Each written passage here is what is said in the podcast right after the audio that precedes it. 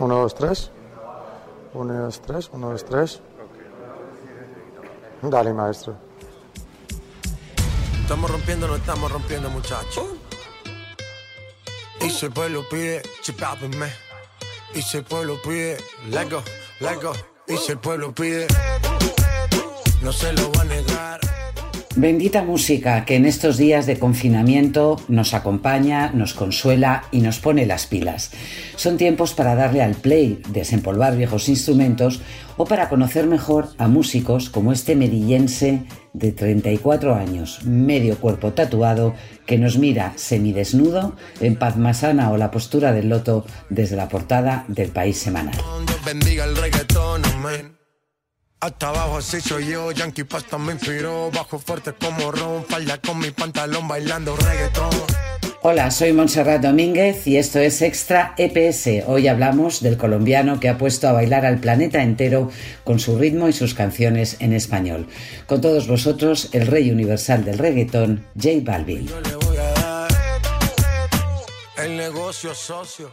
Bueno, yo soy un, un ser humano como cualquier otro, con muchos sueños. Soñador y en busca de, de la plenitud, la paz y, y sí, hacer mi sueño realidad.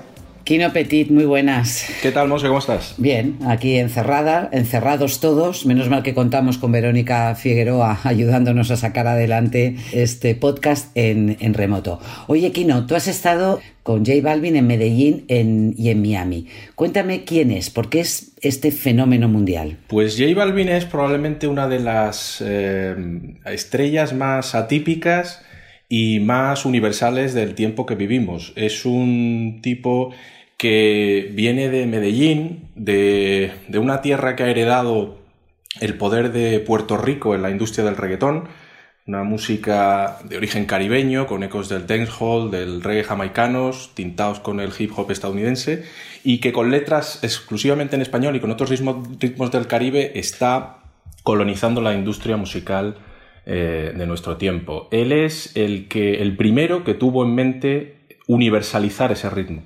universalizar el ritmo del reggaetón saliendo de todos los tópicos asociados a este género, que viene de la calle, que es un género sucio, que viene de la música urbana, eh, con letras muy machistas y muy controvertidas, y de las que él escapa en todo momento. Es una persona, además, eh, que fomenta las redes sociales, que los jóvenes no beban alcohol, asegura no drogarse, asegura en sus letras, eh, desde luego no denigra a las mujeres y en cambio eh, unifica todos los ritmos de, de ese género urbano para darle una dimensión mainstream y global. Es el hombre que ha hecho que Pharrell Williams eh, cante en español. Es el hombre que el año pasado eh, con Rosalía dio forma al éxito Con Altura, que ha sido el, el hitazo de, de dos mil diecinueve por excelencia. Pero es el hombre que está atento a todas las tendencias, que, que está a punto ahora mismo, mientras hablamos tú y yo, de lanzar el disco Colores, que va a ser uno de los, eh, desde luego, hitos de la temporada en el mundo, en el panorama musical internacional, que ha grabado y colaborado con todos los artistas más importantes de la música comercial y que en, solo en el éxito de Blanco, que fue un sencillo que sacó hace unos meses adelantando el álbum, ya lleva más de ciento cincuenta visionados en YouTube, que acapara en redes sociales más de sesenta millones de seguidores y que está colonizando el mundo con letras en español. Es impresionante. Oye, dices eh, que tiene más de sesenta millones de, de seguidores en sus, en sus redes sociales y es curioso porque allí no cuenta lo bueno y, y hace promoción de su, de su música, de sus amigos, de su tribu, sino también confiesa que es un, es un chico bastante atormentado, ¿no? ¿Qué es lo que le ocurre? Pues eh, esta persona llamada José Álvaro Osorio Balvin, alias J Balvin, Es un, es un tipo muy, muy peculiar y una de las cosas que nos pasó cuando los varios encuentros que, como sabes, hemos ido manteniendo con él eh, para hacer esta historia, porque, en fin, no ha sido, no ha sido sencillo. Tuvimos que ir primero a Medellín meses atrás a conocer a su manager para, eh, en fin, empezar a conversar cara a cara de todo esto eh, y posteriormente en Miami durante varios encuentros lo que yo me esperaba encontrar, que era, bueno, pues una estrella mundial, que ya sabes cuando, cuando vas a entrevistarla, cuando vas a verla y compartir varios momentos con él, pues bueno, te muestra la cara que quiere mostrar y desde luego él lo tiene muy controlado y sabe lo que quiere mostrar al mundo con su personaje, pero mm. de las primeras cosas que empezó a hablarme, nada más empezar, era de la, de la ansiedad que tenía eh, por no haber podido ser padre. Y a partir de ahí empezamos a hablar sobre algo que, que es, eh, forma parte de su personalidad y no lo oculta, y que es la eh, enfermedad mental, el, el padecimiento de la ansiedad y la depresión desde hace muchos años. Él convive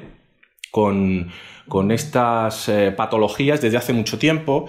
Y eso es otro de los, creo que de las características que, que rompe también los tópicos y que hace muy controvertido o muy, muy paradójico al personaje, porque es el tipo ahora mismo que está cantando a la fiesta y al hedonismo más salvaje, al disfrute y a que bailemos y a intentar insuflar ánimos, pero por dentro es una persona que sufre eh, ansiedad y depresión. Me decía durante nuestras conversaciones, ¿no? Empezábamos a evocar la figura de Winston Churchill, que hablaba siempre del perro negro.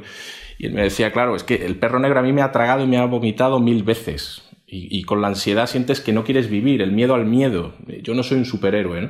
Eh, él habla así de, de, de esto. Eh, también es algo de lo que en redes, en su cuenta de Instagram, menciona, cuando depende de los estados en los que se encuentra, obviamente preservando su intimidad, pero que es bastante eh, abierto a hablar de esto que le pasa. Es interesante eso, porque ahora los nuevos líderes, los ídolos, bueno, en vez de, de jugar con la imagen perfecta de la felicidad absoluta, no les, no les eh, importa compartir también sus, eh, sus flaquezas. Oye, cuéntame cómo es estar en el camerino con él, porque en el perfil eh, que has escrito para el País Semanal, Eh, transmites una, una sensación muy curiosa. Estabais en unos, en unos premios y pasaba absolutamente todo el mundo por ese, por ese camerino. ¿Cómo, cómo fue la experiencia? Pues sí, Mons, el, el, el hecho es que esa, esa anécdota un poco con la que, con la que arranco el, el reportaje que podemos leer este domingo en el País Semanal es el, eh, el mejor resumen de lo que está pasando con este tipo ahora mismo de... Eh, y cuanto a su éxito internacional. Estábamos en la gala de uno de los días que estuvimos con él, acompañándole en la gala del Premio Lo Nuestro de Miami, que es el gran acontecimiento de la música latina, además de los Grammys Latinos, obviamente, y allí va todo el mundo que tiene algo que decir en la, en la música eh, latina mundial. Eh, su camerino se convirtió por un momento, aquello parecía el, eh, la sala V I P de la mejor discoteca del mundo. O sea, si pensaras en el reservado más especial donde te gustaría estar, viendo a todas las estrellas juntas, apelotonadas, yendo a presentar sus respetos al rey J Balvin, pues ese, ese, eso fue lo que sucedió. Eso fue lo que estábamos allí, yo con mi libreta, el, el, el fotógrafo Manuel Vázquez, que ha hecho unas magníficas fotos para este reportaje, y el vídeo que, que hemos grabado con él. Fantásticas. Muy, muy especiales, mm. que yo creo que van a sorprender también mucho a los lectores.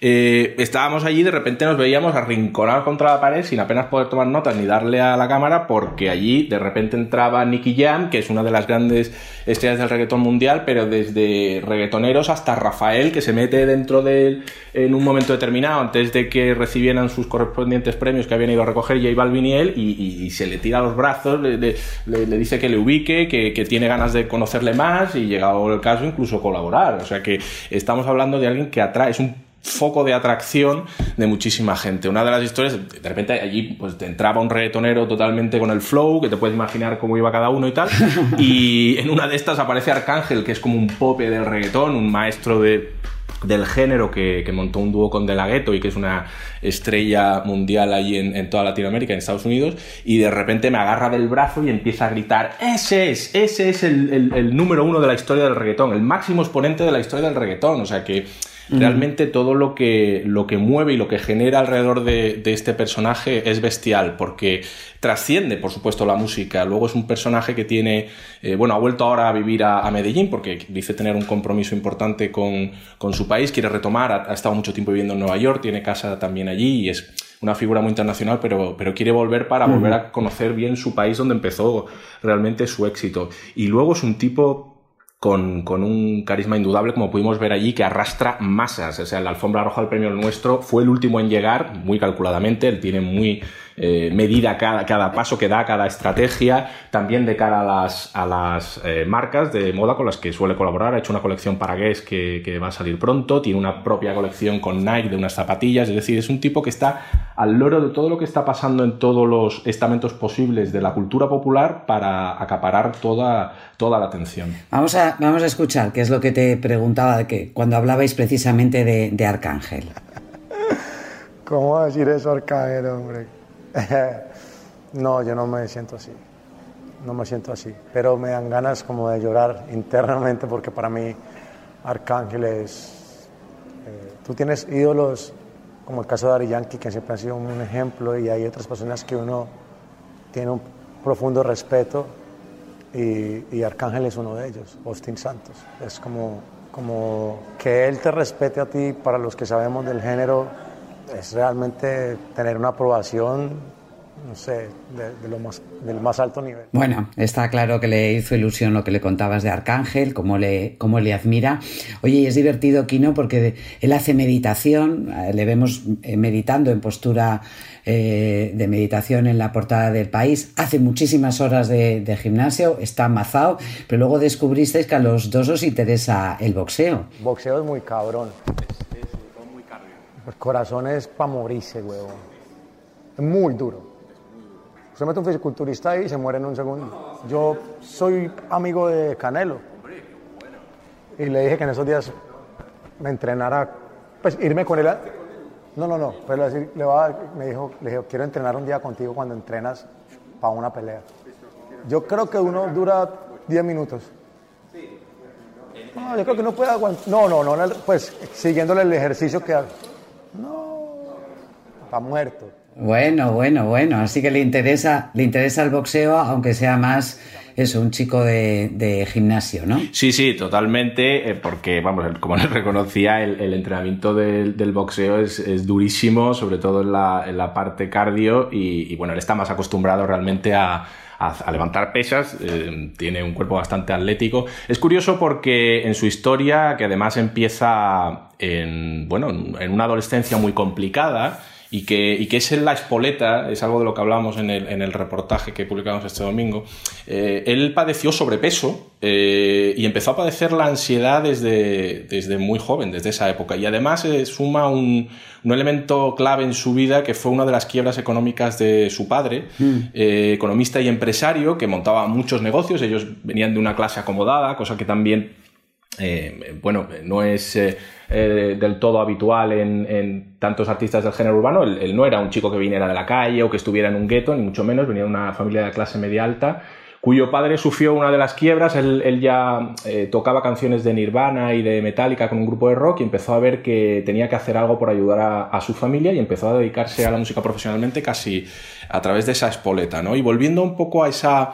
historia de su cuerpo y de su búsqueda de la paz mental, es, eh, es importante en, en el relato de su vida, porque ya te digo que tuvo sobrepeso, después episodios de ansiedad, y poco a poco ha ido buscando la paz mental y física, pues gracias a mucho ejercicio físico, pero sobre todo gracias al yoga y a la meditación trascendental, que por eso damos esa fotografía en portada de un momento de muchísima intimidad. Él empieza cada mañana muy temprano, otro de los tópicos muy eh, derrumbados por él en comparación con el resto de artistas de, de reggaetón. Él, él es un madrugador que empieza haciendo meditación trascendental y tratando de buscar esa estabilidad mental. Además de su maestro espiritual, eh, la, la psiquiatría, él tiene un psiquiatra con el que controla su, su medicación para controlar la depresión y la ansiedad, mm. y, la, y la meditación mm. para él es un elemento clave para sobrellevar todo lo que la fama y el, el, la vida en la que el éxito tremendamente universal al que se ha visto arrastrado. Aquí me dan ganas de ti, te dan ganas de mí, a la misma hora. Quino tuvo muchas dudas con toda la crisis del coronavirus y si finalmente lanzar el nuevo disco o no, pero finalmente ha decidido hacerlo este, este viernes. Eh, bueno, yo creo que la música nos, nos ayuda a todos a, a superar estos momentos, y es bueno alimentarse también de, de nuevas canciones. Él además ha tenido el detalle de, de mandarnos un mensaje, ¿no? Cuando, cuando ha conocido la situación, la, el confinamiento en el que estamos en, en Europa y concretamente en, en España, y te ha mandado un mensaje de ánimo, ¿no? Sí, eh, en cuanto, bueno, se lo, se lo pedí y, y accedió inmediatamente. Está absolutamente al tanto de todo lo que está pasando en todo el mundo, y también nos dice que ahora mismo justo nos lo ha mandado desde Colombia, donde están intentando también empezar a, a tener cuidado porque, bueno, están temerosos de, de todo lo que está sucediendo con la crisis del coronavirus. Salud, mi gente, un abrazo de parte de J Balvin aquí en Colombia. Eh, esperemos que allá en España no pierdan la fe, la esperanza y, y quédense en casa. Un abrazo. Bueno, pues el abrazo de J Balvin, al que tenemos este domingo en, en el País Semanal, por supuesto también en la web, con un vídeo que os ha quedado muy chulo, tengo que decirlo, Quino, eh, que se ha currado bien Saúl, Saúl Ruiz, con esas fotografías eh, de Manuel Vázquez que son una maravilla. Y, y nada, seguimos. Gracias, Quino, un abrazo. Claro que sí, a por ello. Ya, tú sabes lo que yo hago por ti. Cambiamos de ritmo, pero seguimos hablando de música en tiempos difíciles.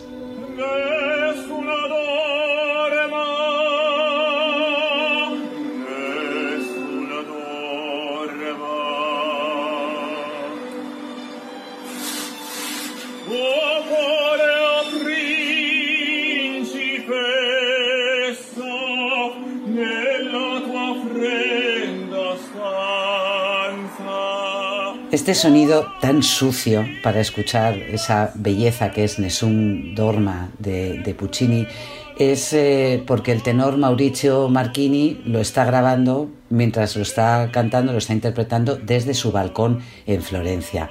Recordemos que en Italia, especialmente en el norte, nos llevan unas cuantas semanas de adelanto en el, en el confinamiento, y ellos, los italianos, han sido los primeros en empezar a cantar a través de los balcones. Y luego, lógicamente, a medida que las medidas de confinamiento han llegado aquí a España, nosotros estamos haciendo lo mismo. Fernando Navarro, muy buenas. Hola, ¿qué tal, Monse? ¿Cómo estás?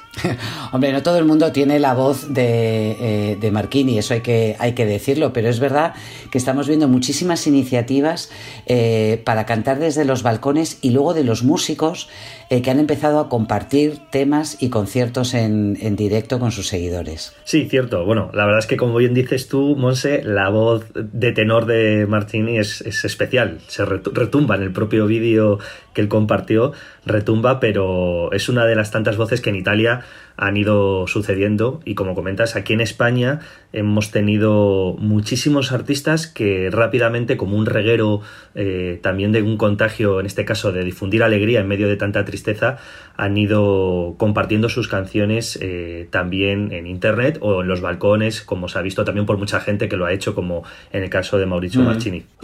Ya volverán los abrazos, los besos dados con calma. Si te encuentras un amigo,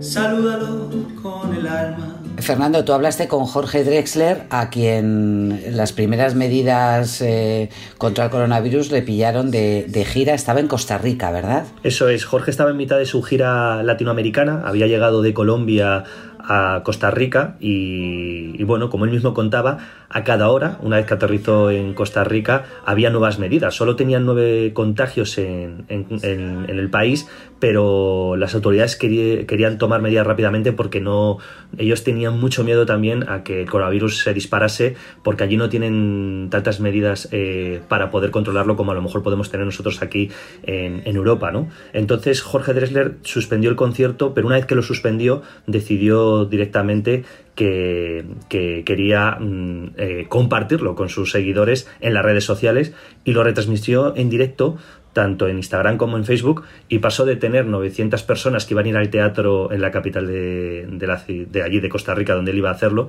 eh, a tener casi cincuenta mil eh, seguidores viéndolo, ¿no? Entonces eso demuestra sí. también ese efecto contagio que él fue, ¿no? Un poco el paciente cero eh, de un contagio que era difundir alegría y compartir música con la gente a través de sus redes sociales, porque muchos músicos vieron ese concierto de Drexler y se pusieron manos a la obra mm. para llevar mm, lo mejor posible a todo el mundo estas cuarentenas y estos confinamientos en casa.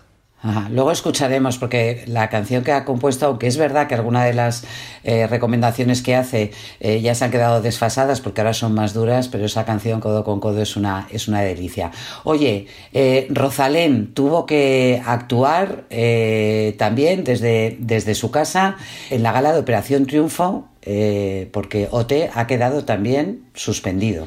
Claro, pasó lo mismo, se decretó todo muy rápido, en este caso la semana anterior, cuando se decreta el estado de alarma, eh, la gala de O T estaba prevista, pero Rozalén no podía salir de casa y decidió compartir su música desde su hogar.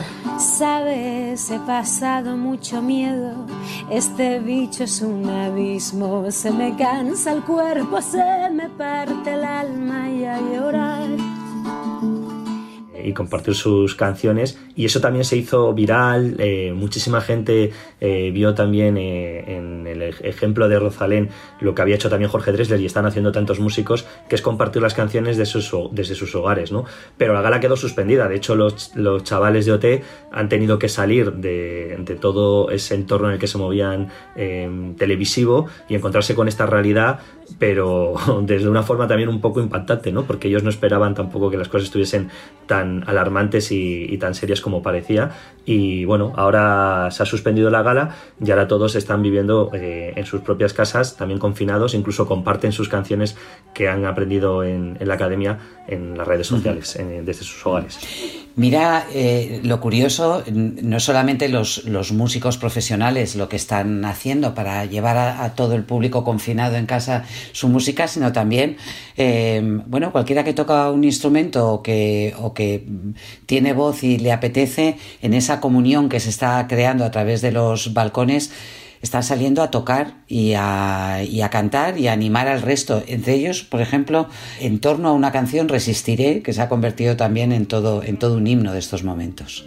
Solo saldré para aquello que sea fundamental, porque así ayudamos a toda nuestra gente que nos atiende a todas horas sin siquiera descansar. Resistiré. Totalmente. Bueno, es un eh, yo creo que es el gran himno de los balcones, un himno inesperado porque tampoco es que nadie hubiese puesto un guión, pero esta canción que, bueno, llevó tan lejos el dúo dinámico es una de las que más están tocando. Resistiré, para seguir viviendo, soportaré los golpes y jamás me rendiré, porque los pelos se me rompan en pedazos.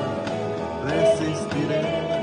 En los balcones yo he visto de todo. Yo por redes sociales he visto gente que desde sus propios eh, barrios saben que conocen músicos que viven en ese barrio, y he visto gente que, por ejemplo, aquí en Madrid, en el barrio de Moncloa, estaban pidiendo a Saúl López, que vive por Moncloa, que saliese al balcón a cantar aprovechando la coyuntura, ¿no? También he visto otros que piden en Tres Cantos a los chavales de Vetusta Morla que salgan a cantar, ¿no? Yo creo que la gente está también un poco intentando buscar... Eh, Eh, todo lo que es eh, compartir la música en todos los sentidos, ¿no? Y en ese sentido, eh, bueno, pues Resistir se ha convertido en un himno, pero ha habido de todo, ¿no? Ha habido gente que ha puesto canciones de todo tipo desde sus casas o, o que han cantado todo tipo de canciones. Sí, algunos las proyectan incluso, ¿no? Como es el caso de Pablo Alborán.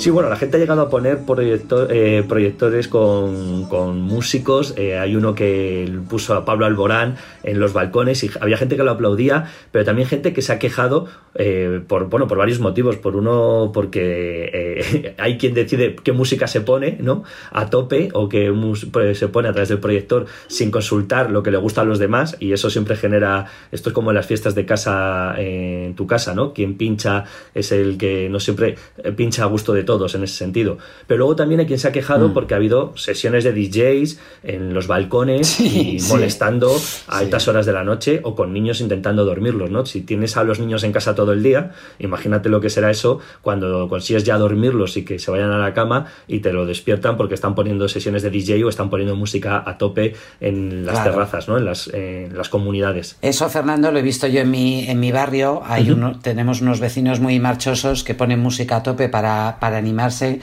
y, y la gente está un poco que, que trina, porque claro, efectivamente es como hacer una, una sesión disco cuando, fíjate, el otro día veía un cartel en, a través de las redes sociales, un vecino que decía: oye, soy sanitario, estoy haciendo turnos de doce horas, entiendo esta iniciativa, es fantástica, pero por favor necesitamos dormir. Y en Italia donde el número de muertos se ha, se ha disparado, por desgracia, en los, en los últimos días, eh, están pidiendo a la gente que se corte un poco con la, con la música, porque hay muchas familias en, en, en duelo. Oye, eh, cuéntame, Fernando, porque no es, esto no está ocurriendo solamente con los, eh, con los cantantes y con los músicos eh, italianos y con los españoles.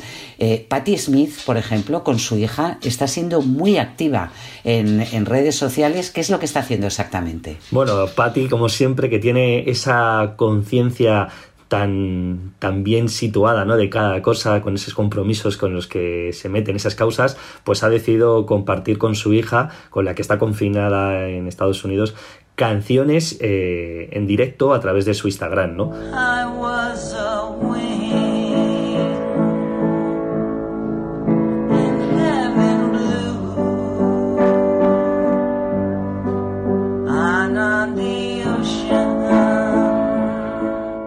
Y bueno, muchísima gente le comenta.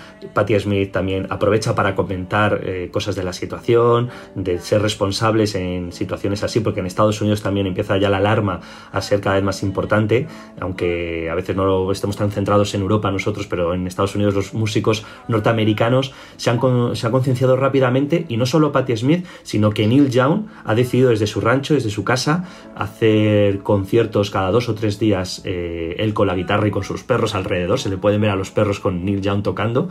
Y el propio Willie Nelson ha hecho también esta misma semana un concierto íntegro en sus redes sociales desde su casa. Y son muchos músicos también norteamericanos los que se han metido en esta iniciativa para que la gente se conciencie de que se tiene que quedar en casa y que no hay que salir a, a la calle en estos días.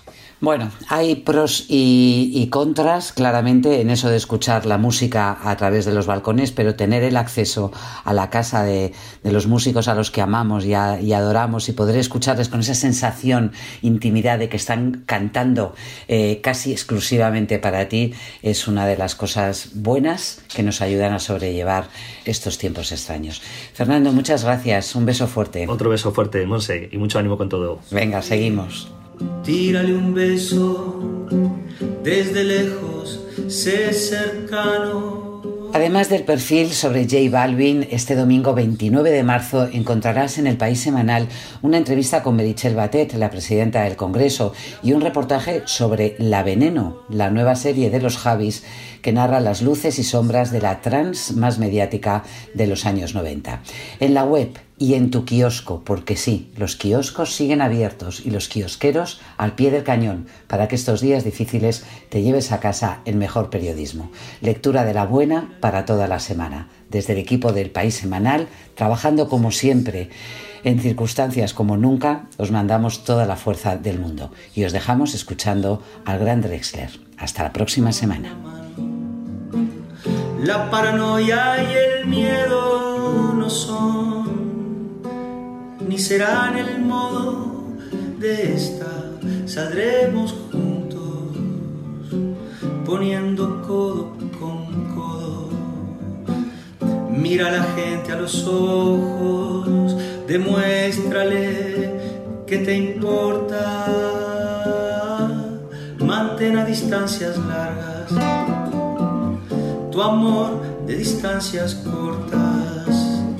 Si puedes, no te preocupes, con ocuparte ya alcanza, y dejar que sea el amor el que incline la balanza.